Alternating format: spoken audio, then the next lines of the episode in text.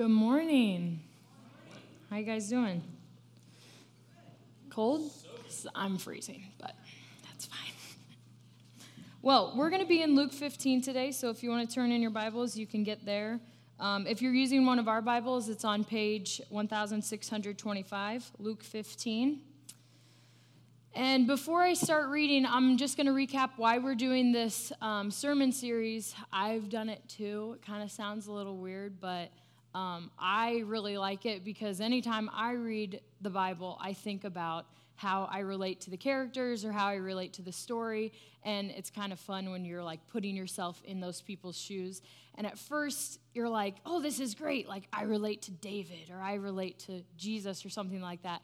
And sometimes we forget that we relate to just about every character, including the ones who mess up. Or as you're reading, you're like, oh, shame on them. They shouldn't have done that. I know better. And then you're like, no, that was me. So I'm going to explain one of those stories today um, of how I've done it too.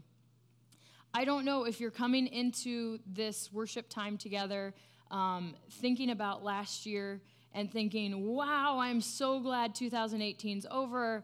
Thank you, two thousand nineteen, for being here. Or maybe you're like, that was good, but I'm also looking forward to a new year.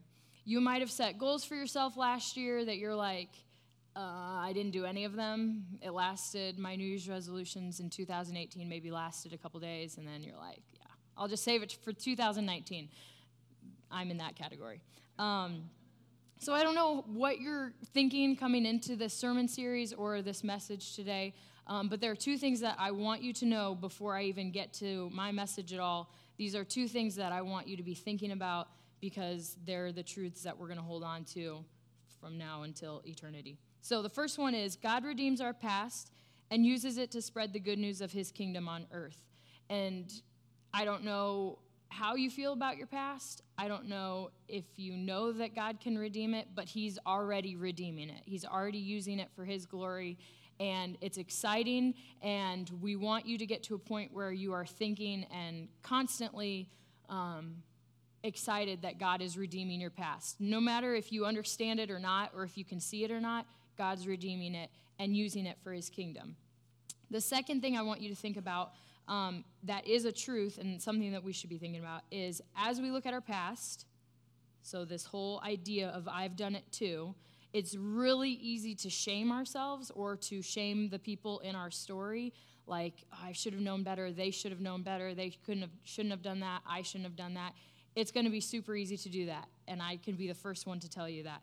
But I think the question we need to keep asking ourselves is how will God use this in his good news story? There are going to be things in life, and all of you, I'm sure, have experienced it where you're like, there's no way that God can use this for something good. It's just too bad. It's just too awkward. It's too embarrassing. I don't want to think about it anymore, but God's going to use it somehow. And so we have to just keep trusting that even though when we don't understand it, he is using it. So we just keep asking, God, how are you going to use this? Doesn't make sense.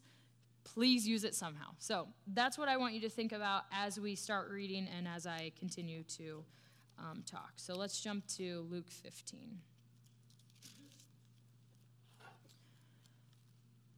So this is the story of the lost sheep. Tax collectors and notorious sinners often came to listen to Jesus teach. This made the Pharisees and teachers of the religious law complain that he was associating with such despicable people, even eating with them. So Jesus used this illustration. If you had one hundred sheep and one of them strayed away and got lost in the wilderness, wouldn't you leave the ninety-nine others to go and search for the lost one until you found it? And then, would you joyfully carry it home on your shoulders? And when you arrived, you would call together your friends and neighbors and re- have them rejoice with you that your lost sheep was found? In the same way, heaven will be happier over one lost sinner who returns to God than over ninety-nine others who are righteous and haven't strayed away. Story of the lost coin. Or suppose a woman has ten valuable silver coins and loses one. Won't she light a lamp and look in every corner of the house and sweep under every nook and cranny until she finds it? And when she finds it, she will call to her friends and neighbors to rejoice with her because she has found her lost coin. In the same way, there is joy in the presence of God's angels when even one sinner repents. And this is the story we're going to focus on, the story of the lost son. To illustrate the point even further, Jesus told them this story. A man had two sons. The younger son told his father, I want my share of your estate now, instead of waiting until you die. So his father agreed to divide his wealth between his sons. A few days later, this younger son packed all of his belongings and took a trip to a distant land, where he wasted all of his money on wild living. About the time his money ran out, a great famine swept over the land, and he began to starve. He persuaded a local farmer to hire him to feed his pigs. The boy became so hungry that even the pods he was feeding the pigs looked good to him, but no one gave him anything. When he finally came to his senses, he said to himself, At home, even the hired men have enough food to spare, and I, I'm here, dying of hunger. I'm going to go home to my father and say, Father, I've sinned against both heaven and you. I'm no longer worthy to be called your son. Please take me as a hired man. So he returned home to his father, and while he was still a long distance away, the father saw him coming. Filled with love and compassion, he ran to his son, embraced him, and kissed him. He said to his son, Fa- or he said, his son said to him, Father, I've sinned against both heaven and you, and I'm no longer worthy to be called your son. But his father said to his servants, Quick, bring the finest robe in the house and put it on him. Get a ring for his finger and sandals for his feet, and kill that calf we've been fattening in the pen. For this son of mine was dead and has returned to life. He was lost, but now he's found, so let the party begin. Meanwhile, the older son was in the fields working. When he returned home, he heard music and dancing in the house, and he asked one of his servants what was going on. Your brother's back, he was told, and your father's killed the calf we were fattening and has prepared a great feast. We're celebrating because of his safe return. The older brother was angry and wouldn't go in. The father came out and begged him, but he replied, All these years, I've worked hard for you and never once refused to do a single thing you told me to do. And in all that time, you never gave me one young goat for a feast with my friends. Yet when the son, this son of yours comes back after squandering your money on prostitutes, you celebrate by f- killing the finest calf we have.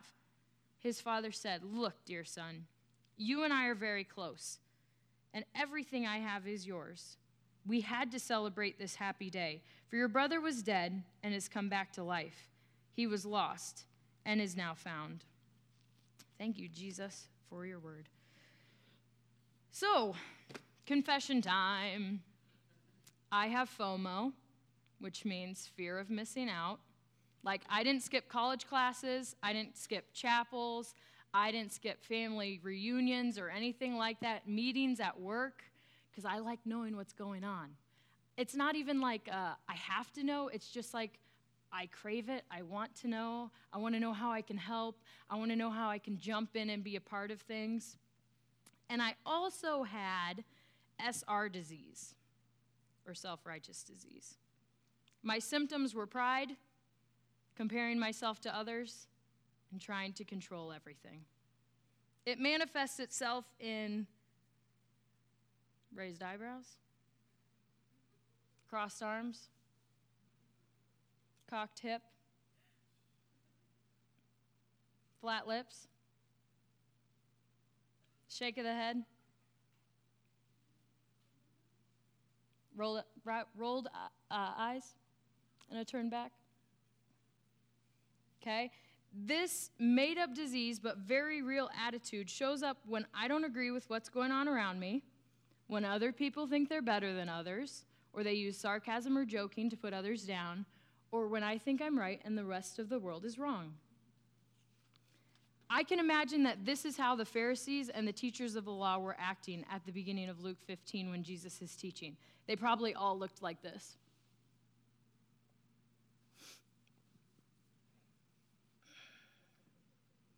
And then I can also imagine that the notorious sinners and the tax collectors we're all like this, right? Honestly, this prodigal son story to me growing up, like I've been a Christian for a long time, this story like angered me because I related to the older brother. So I was always like faithful to go to church. I didn't like waste my parents' money when they gave me money. Thanks, Mom and Dad. Okay, I related to the older brother, and it confused the daylights out of me when I read this story because like I was glad that the younger son came home. I knew that Jesus wanted to me, me to be glad that the younger son came home. Jesus was glad that the younger son came home, but he was forgiven so quickly, and the faithful brother that I related to was the one that got scolded, it seemed. And so it just made no sense to me. This story didn't click with me until about maybe a year and a half ago. Seth and I had just moved to Peoria. We'd been here for a little bit. We had some friends come over, and one of our friends, Seth was giving his famous Peoria tour, and one of our friends was like, what do you like so much about Peoria? Like, you guys are going on and on about it, how you like it, you know, it's great. What What's the best part of it? And I remember Seth saying that he liked Peoria so much because people can thrive here. So, like, if you're rich, if you're poor, if you have a lot, if you have a little, if you're responsible, if you're not responsible, like, there are still opportunities for you, and you can make a way for yourself, or at least people will help you make a way for yourself. And I thought to myself, hmm, people can thrive in Peoria. And I asked, I thought about this prodigal son story, and I asked myself, am I someone who helps others thrive, or only the people I think are worthy to thrive? So when we got home from being with our friends, I quickly reread this story because it seriously bugs me anytime I read it, or it, it did bug me because it didn't make sense. Like, yes, Jesus is glad people are coming back to him, but why is this older brother, the faithful one, having such a hard time with this, and why is he, what I thought, getting chewed out by the, the father? I think when I reread it, and I'll get to the verse that stood out to me the most, but I think what stood out was I related to the older brother, but not in the way that I thought I did. I used to get angry that God would forgive everyone so quickly. Like when it talks about Jesus came for all, he didn't come to judge, he came to love. Like that almost irritated me because like I worked for it. Like, I don't know if you know, but I did Bible quizzing when I was little. So I studied scripture on purpose and then was quizzed on it. I worked for it. I worked for my relationship with God. And then for this younger punk brother to be forgiven so quickly after he wastes everything, that doesn't make sense to me. Like, that really upsets me. So it was frustrating, and I was confused by it. And it's super embarrassing to talk about because it's like, you grew up in the church, Ty. You should be excited that, of course, he's given a second chance. I didn't like that story. I would rather that he got, like, grounded for a week and then, like, work his way back. Oh, I've done that. That's what I thought Jesus was like. That's what I thought God was like, that I had to work my way back to him, that when I messed up, I should feel guilt and shame and all this crud in order to, like, be humbled so that I could get back to Jesus. And I missed the whole point of this story. I missed the whole point about who God is and why Jesus was telling these three stories. I mean, I figured that God would forgive me. Like, I rolled my eyes when my parents would say things to me sometimes, but God would forgive me because, like, I did Bible quizzing, right? I memorized scripture. But how could he forgive these murderers and sinners and people that chose to do wrong, right? It just confused me. I wanted to stay away from those people. I wanted to be isolated from them. They should know better. And here I am doing the right thing, carrying my Bible to school. It just it just didn't make sense. So the verse that stood out to me, though, and I'm going to reread it, was Luke fifteen thirty-one. And maybe when I reread it and Seth had talked about people thriving in Peoria, and I, maybe it was the Holy Spirit asking, like, are you the kind of person that helps people thrive, or are you somebody that that just, no, they're not worthy of it. They need to show me that they're worthy, and then I will help them kind of thing. So, Luke fifteen thirty-one, the father said, Son, you are always with me, and everything I have is yours. But we have to celebrate and be glad, because this brother of yours was dead and is alive again. He's lost and is now found. And then it clicked. I had chosen a, a life of righteousness, and that was okay. It kept a lot of heartache and pain away. When I turned from my sin and accepted Jesus as my Lord and Savior, everything that he had became available to me. And that's great. And I want that for other people. I didn't deserve it, but he accepted me anyway. All my church hours, my memorized scripture, my Christian family, none of that translated to a bigger reward in God's kingdom. I couldn't work my way to God. He came to me, just like he went to both of his sons in the story. And that's the reckless love of God. In the story, it talks about how he runs to his lost son. He doesn't even listen to the kid's apology. He's already ordering a, the best Taco Bell menu item. He's already having his family put his Facebook page, his family name back on his Facebook page. He's already freaking out. And I'm sure that the son had assumed that the dad had acquired this S R disease I was talking about, and that would like, no, you must work your way back to me. The son was prepared for it. He's like, he already knew his shame. He's already like, Father, I'm sorry. Like, please forgive me. I'll be your servant. Like, I'm sorry. He already knew what he did. He didn't need to be shamed into it. And so he assumed that his father would treat him a certain way. But he was shocked when the father gave him everything back and hugged him, embraced him, and kissed him. And he's like, who cares? Let's throw a party. You're back. Like, he didn't care about the apology. And I don't think God really cares about the apology. He wants us to, you know, um, admit that we've messed up because he wants us to know that we need him. But I don't think God cares about the apology as much as our posture. We came back, and that's why he's excited. The dad's kindness brought about his son's repentance. And also notice how the dad goes to the father, or goes to his older son, the one that had isolated himself from the party, the one that was like me, like, I'm not going into that party until you make him, like, make my bed for me or something like that. Like, he owes me kind of thing.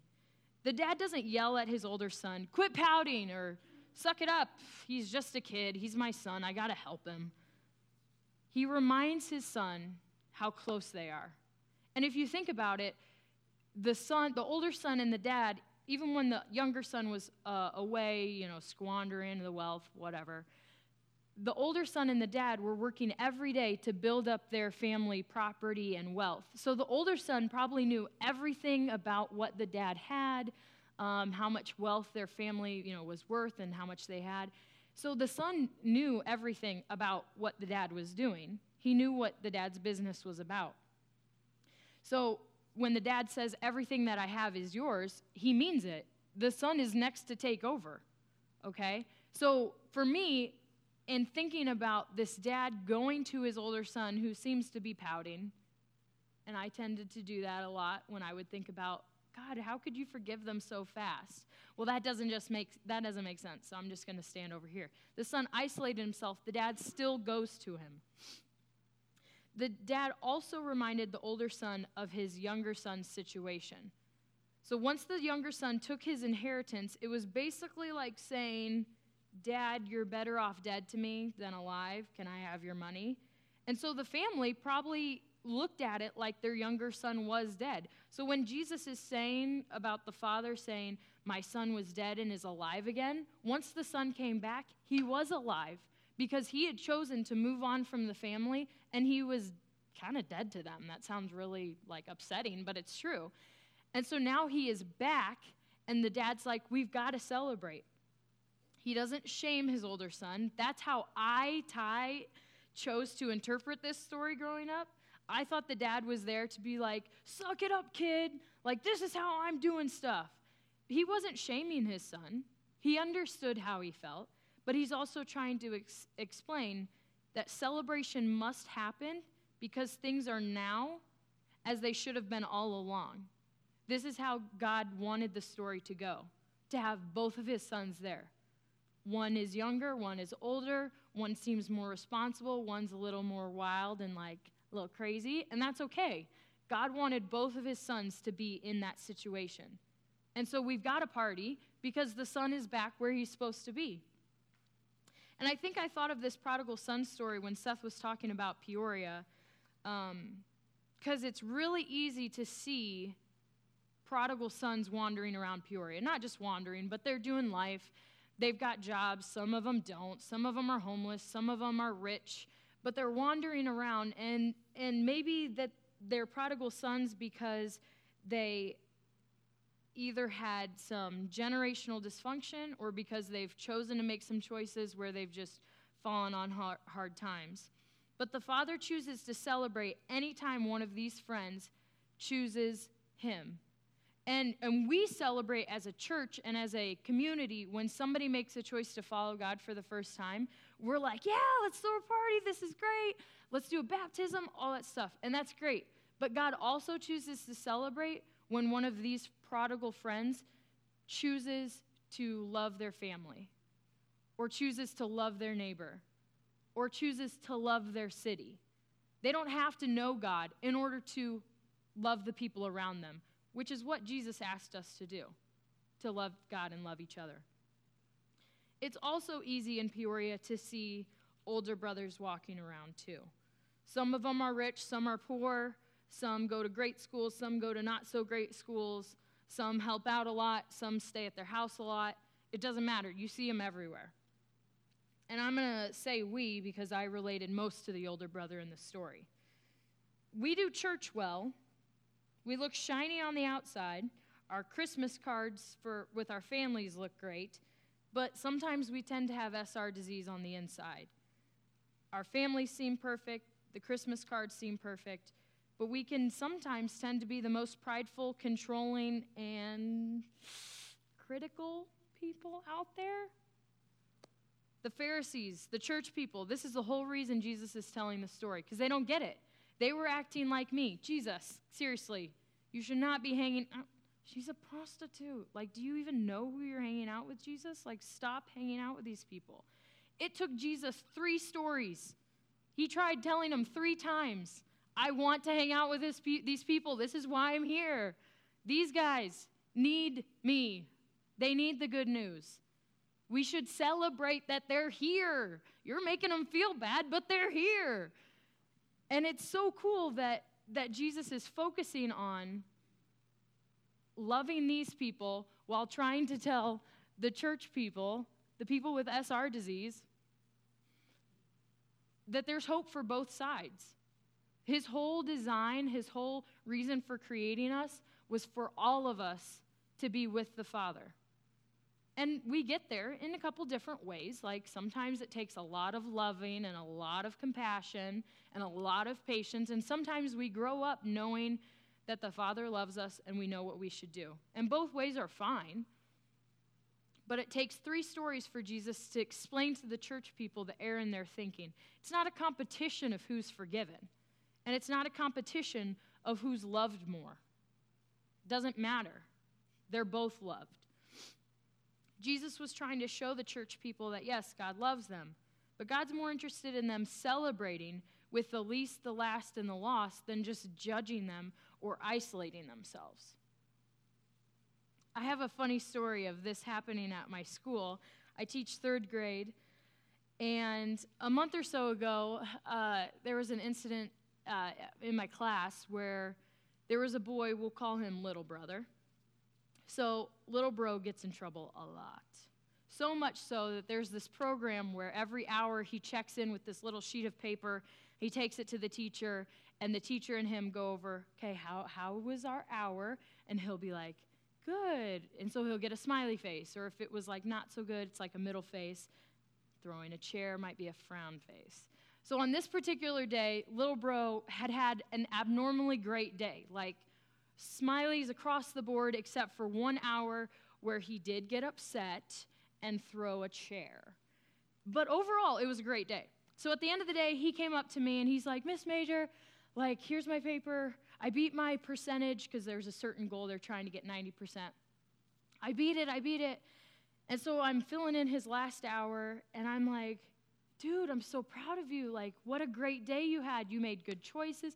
Oh, except for this part here, you know that in third grade we don't throw chairs. You know that that's not safe. You know that you could hurt others. We should have made a different choice, right? And he's like, yeah, yeah, I know.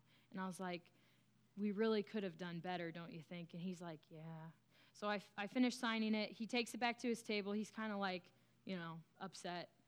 He s- sets it down, and next to his friend, we'll call him Big Bro.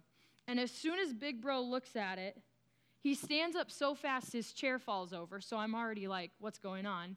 And he picks up little bro. This is not a made-up story. Like, it will forever be etched in my mind. He picks up little bro and half drags, half carries him around. And he's like, I'm so proud of you, little bro. Like, I'm telling you, third graders are celebrating with each other. And I'm over here at my desk like, he should have known better. You don't throw chairs in class. Like, hello, we're at school to learn. And over here, I see two third-grade boys celebrating. I'm going to cry. This is crazy. Celebrating the little things that happened in the day when he was doing the right thing. And for me, my choice in that moment was to say, you should have known better. You know we don't act that way. And I chose to isolate myself, and I missed out on a celebration. And remember, I have FOMO. I have fear of missing out. But I still chose to isolate myself and teach him a lesson. You should have known better. I can't, I can't, you need to get better at your behavior. I can't even. And over here, his friend, who also doesn't make good choices during the day most of the time, chose to celebrate. Literally tried picking him up off the floor, swinging him around in circles, smiling. I mean, I, their, the looks on their faces, it was like he had just won a million dollars. And then you could see it, it light up his whole body, that somebody was celebrating him, that somebody believed in him.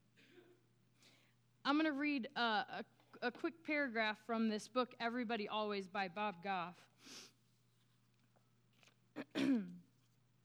Loving people doesn't mean we need to control their conduct.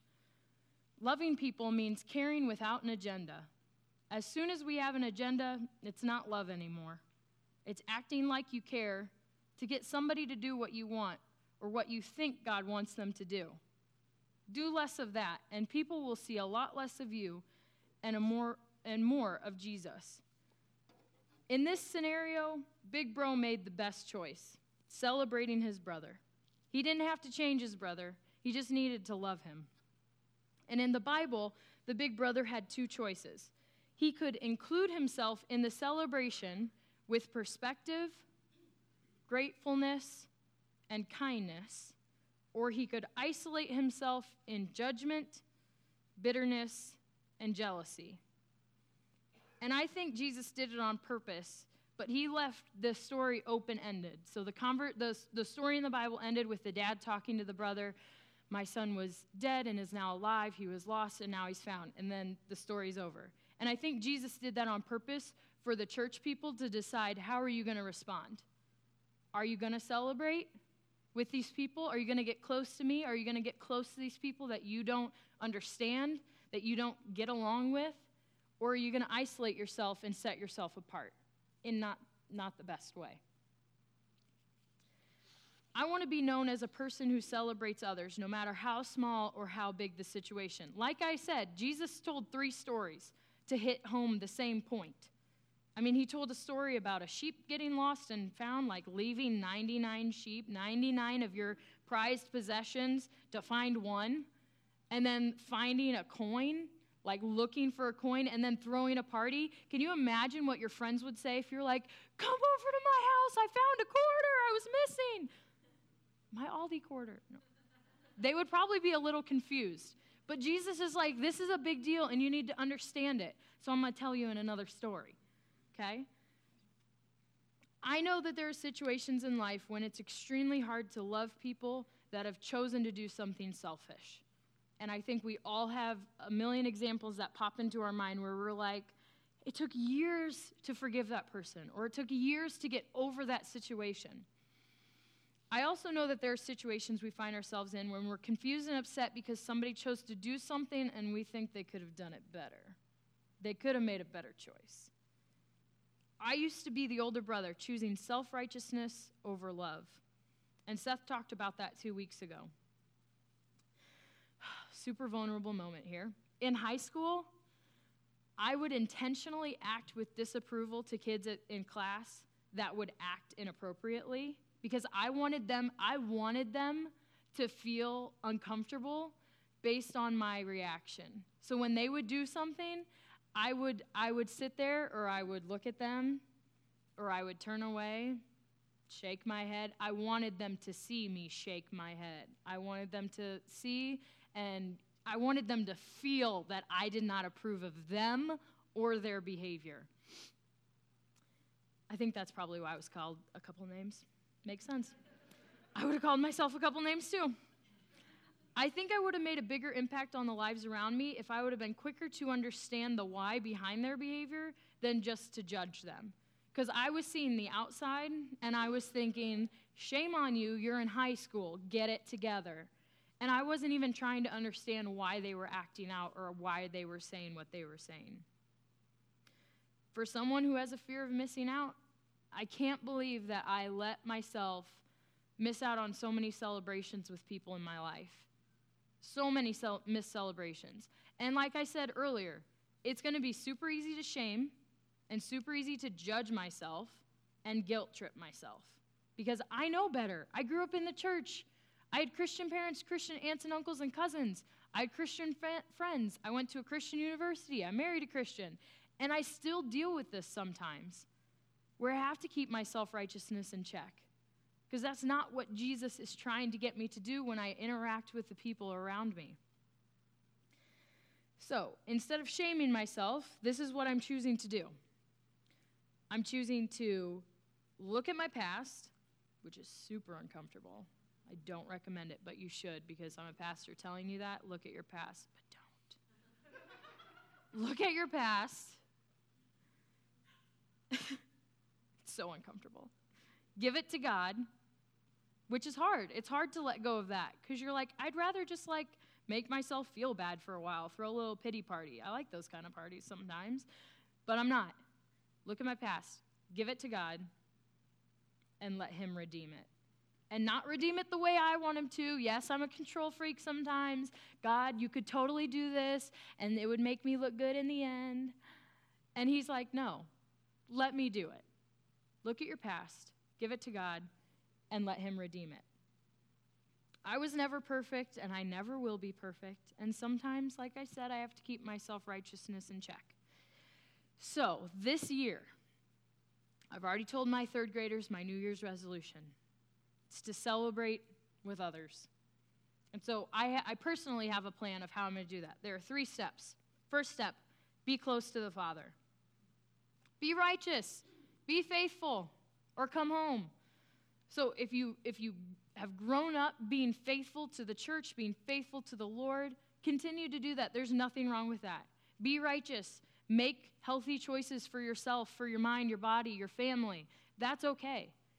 Continue to do that and be close to the Father. That's why he wants us to do that. He wants us to save us from the heartache. He wants to save us from those unnecessary pains in life. We need to be close to him. And if we aren't close to him, we've never been close to him, then come home. Jesus told this story to show us how God treats us, how what he thinks of us. He is not, in the, in the Bible, Luke fifteen, the father says nothing to the younger son at all. He starts ordering the servants to have a party. He's so glad that the son's home. So don't we think that God treats us the same way? That's why Jesus told the story, that we would understand that we don't have to work our way back to him when we've messed up. We don't have to guilt trip other people to come back to the Father. We just need to come home, literally come home. Start walking. So it's exciting that we can be close to the Father. The second step is be close to others. This is the hardest thing ever in the world to do sometimes. And I love people, but it's hard. Be close to others. Don't isolate yourself if you don't agree. I'm saying it to myself too, not just you. Don't isolate yourself if you don't agree. Understand their why behind the judgment. Or behind their behavior. Understand their why behind the behavior. And it's hard. It's going to be hard. You're going to have to talk to them. You're going to have to get really close so that you can listen. And that's something that's hard for me to do. Because it's easier just to be like, that don't make sense. I'm going to be over here until you figure all that out. Do you think we're showing them Christ's love? I wasn't showing them Christ's love. I didn't bring any friends to Jesus in high school by doing this all of high school. Yeah, Jesus loves everybody. Yeah, not them. Yeah. I I didn't, I didn't gain any, any Jesus followers by doing that. I didn't model his love. I didn't model his compassion. So I need to come over here, hey, guys, what's going on? And learn what makes them tick. That's what Jesus did. Jesus was hanging out with notorious sinners, prostitutes, tax collectors, the Zacchaeuses of the world, the Marys of the world. He wasn't hanging out with the Pharisees unless they invited him over to their house. Be close enough to be invited to the party. In the Bible, throughout the New Testament, it talks about Jesus eating with people and being at pe- invited to people's houses. It's because he was close enough to spend time with them. If I'm isolating myself, nobody's inviting me to their house to meet their family. Nobody's inviting me to their school to meet their kids or their f- friends of their kids or their aunties, uncles, dog sitters, sister who needs saving. If I'm isolating myself, I'm not meeting anybody. So I need to be close to people because I like going to parties. And step three, enjoy the journey. They will know we're Christians or Christ followers by our love. Jesus said that. He did not say they'll know we're Christians or Christ followers by our righteousness. It's good to make good choices. That's what Jesus wants us to do. Make healthy choices for you and your family. Love God. Love people. Love. He doesn't say righteousness people into knowing the Lord. He said love people. They'll, they'll know. They'll know what you're about. You don't have to say Jesus, Jesus, Jesus, Jesus over and over until they get it. Just love them. They'll know when you spend time with them. They'll know when you show up to their son's baseball game when nobody else in the family goes to his baseball game. They'll know. They'll know what you say when you're talking about healthy things at work and not, you know, bad-mouthing your coworker. They'll know. Love. Love. So enjoy the journey. Also, Chick-fil-A. When they're saying, it's my pleasure, like, come on, that sets them apart because they're having a good time. It's my pleasure to serve you. Are we saying that as Christians? Are we saying that as Jesus followers? I know I wasn't. I was over here going, yeah, I'll help you. Mm-hmm. You owe me. But over here, it's like, no, Jesus is like, come on, let's go, let's party, let's celebrate. I'm glad to be with you. So my New Year's resolution is to celebrate with others, and those are my three steps. Be close to the Father. Be close to others, and enjoy the journey. Because God, Jesus came, God sent Jesus so that we could enjoy this life to the fullest. That's what we talk about here at Reachway. Everybody matters. We're all in. We're resilient. All of that adds up to living life to the fullest. Yes, we're excited for when we get to heaven to be with Jesus, but we should be excited for life right now. This is the life God's given us. And for me, the fear of missing out, that self-righteousness took a lot of time away from me celebrating with others in this life. And I could shame myself, and I could be upset about that, but I'm not. I'm going to look at that, give it to God, and let him redeem it. So we're going to respond today by receiving communion. And as we do this, I want you to think about these three questions that are going to be on the screen. How can I get closer to the Father this week? How can I celebrate with others this week? And how can I show that I'm enjoying the journey?